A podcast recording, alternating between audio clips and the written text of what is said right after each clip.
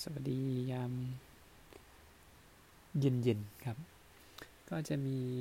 เรื่องที่น่าสนใจอีกหนึ่งเรื่องที่จะมานำเสนอในวันนี้นะครับในี่หนึ่งของสรุปให้ก็สรุปประเด็นของหนังสือเลี้ยงลูกอย่างไรให้ได้ EF นะครับ โดยนายแพทย์ประเสริฐผลิตผลการพิมพ์จิตแพทย์กรัมิตชื่อดังนักเขียนหนังสือมากกว่า 50 เล่มนะครับ เขาบอกว่าสรุป หนังสือเลี้ยงลูกอย่างไรให้ได้ EF สรุปโดยคุณสาวิตรีสันครอมรูนะครับเขาทำเป็นรูปได้สวยงามนะครับ จากผู้เขียนสู่ผู้อ่านสรุปให้ก็คือเขา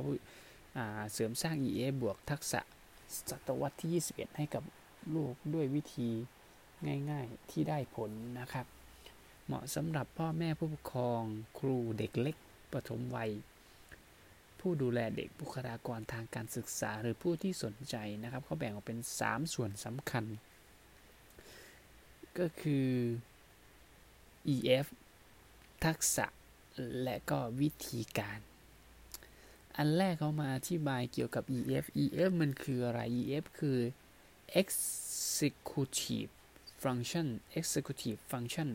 คือความสามารถของสมองและจิตใจในการควบคุมความคิดอารมณ์ และการกระทำ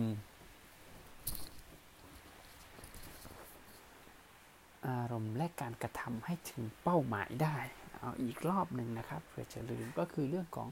exclusive executive function คือความสามารถของสมองและจิตใจในการควบคุมความคิดอารมณ์และการกระทำให้ถึงเป้าหมายได้ สำคัญที่สมองและเป้าหมายนะครับผม แล้วก็เขามาอธิบายในส่วนที่ 2 ของ EA ว่าเด็กไทยมีเป้าหมายหรือไม่นะครับ อันแรกเขาบอกว่ามันสำคัญที่สมองและเป้าหมายใช่ไหมครับ เป้าหมายเกิดได้จากการตั้งคำถามนะครับ ระหว่างเล่นทำงานนะครับ ระยะสั้นเขาบอกว่ากิจวัตรประจำวันนะครับ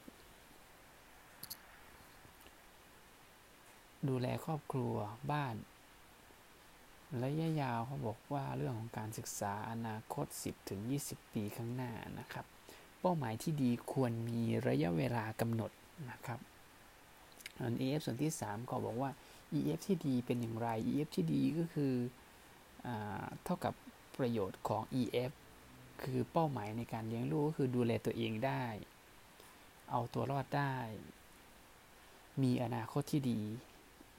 โปรดฟังอีกครั้ง EF ที่ดีเป็นอย่างไร EF ที่ดีเท่ากับประโยชน์ของ EF ก็คือเป้าหมายในการเลี้ยงลูกก็คือเรื่องของดูแลตัวเองได้ เอาตัวรอดได้ มีอนาคตที่ดีนะครับ3ส่วนของ EF EF ก็จบไปนะครับในส่วนของ 3 ส่วน ส่วนแรกก็คือ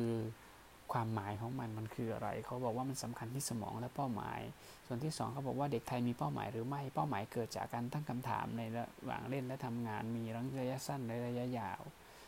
และเป้าหมายที่ดีควรมีระยะเวลากำหนด แล้วก็มา EF ที่ดีคืออย่างไร EF ที่ดีก็คือประโยชน์ของ EF นั่นเอง ก็คือเป้าหมายในการเลี้ยงลูก ซึ่งเป้าหมายในการเลี้ยงลูก ก็คือการดูแลตัวเองได้เอาตัวรอดได้มีอนาคตที่ดีนะครับพอที่มาส่วนของที่ 2 ก็คือทักษะศตวรรษที่ 21 เขาบอกว่าทักษะของศตวรรษที่21มีอยู่ 3 ทักษะ ทักษะที่ 1 ก็คือทักษะการเรียนรู้ ทักษะที่ 2 คือทักษะชีวิต ทักษะที่ 3 คือทักษะ IT ทักษะที่ 1 ก็คือทักษะของการเรียนรู้ก็บอกว่าอยากรู้อะไรไม่รู้อะไรหาวิธีรู้ได้อย่างไรครูเป็นผู้แนะนำทักษะชีวิตก็คือระบุเป้าหมายวางแผนตัดสินใจลงมือทำมีความยืดหยุ่น ทักษะที่ 3 คือทักษะไอทีก็คือรู้จักเสพ หรือค้นหาคัดกรองได้วิเคราะห์เป็นใช้เครื่องมือเป็น การศึกษาสมัยใหม่จะเน้นที่กระบวนการบวกกับทักษะสำคัญกว่าองค์ความรู้นะครับ ในส่วนที่ 2 เป็นส่วนของทักษะมันมีอยู่ 3 ด้านใช่ไหมครับวันนี้มาส่วนที่ 3 ส่วนที่ 3 ก็คือวิธีการง่าย ๆ ในการสร้าง EF ในการสร้าง EF เขาแบ่งเป็น 3 ส่วนก็คือ อ่านนิทาน 1 2 เล่นที่บ้าน 3ทำงานตามช่วงอายุ 3 ขั้นตอนง่ายๆ อ่านเล่นทำงาน อ่านนิทาน อ่านเวลาเดิมก่อนนอน เริ่มอ่านเมื่อพร้อม อ่านเล่มที่มี เน้นใช้เวลาร่วมกันสร้างพ่อแม่ที่มีอยู่จริง เพราะการอ่านนิทานก่อนนอนคือวิธีเลี้ยงลูกที่ง่ายและกำไรที่สุดในโลกสาม พออ่านแล้วใช่ไหมครับสามสิบสองสองก็คือข้อที่สองของหมวดสามนี่ก็คือพออ่านเสร็จก็มาเล่น การเล่นที่เหมาะสมสำหรับวัยสองถึงหกขวบเขาบอกว่า อ่านหนังสือก่อนนอน ระบายสีเล่นดินทราย เล่นบล็อกไม้ เล่นบทบาท ปั้นดินน้ำมัน เล่นสนามอิสระปีนป่ายหรือว่าดนตรีกีฬาในส่วนที่หนึ่งก็คืออ่านส่วนที่สองคือเล่นส่วนที่สามคือทำงานบ้าน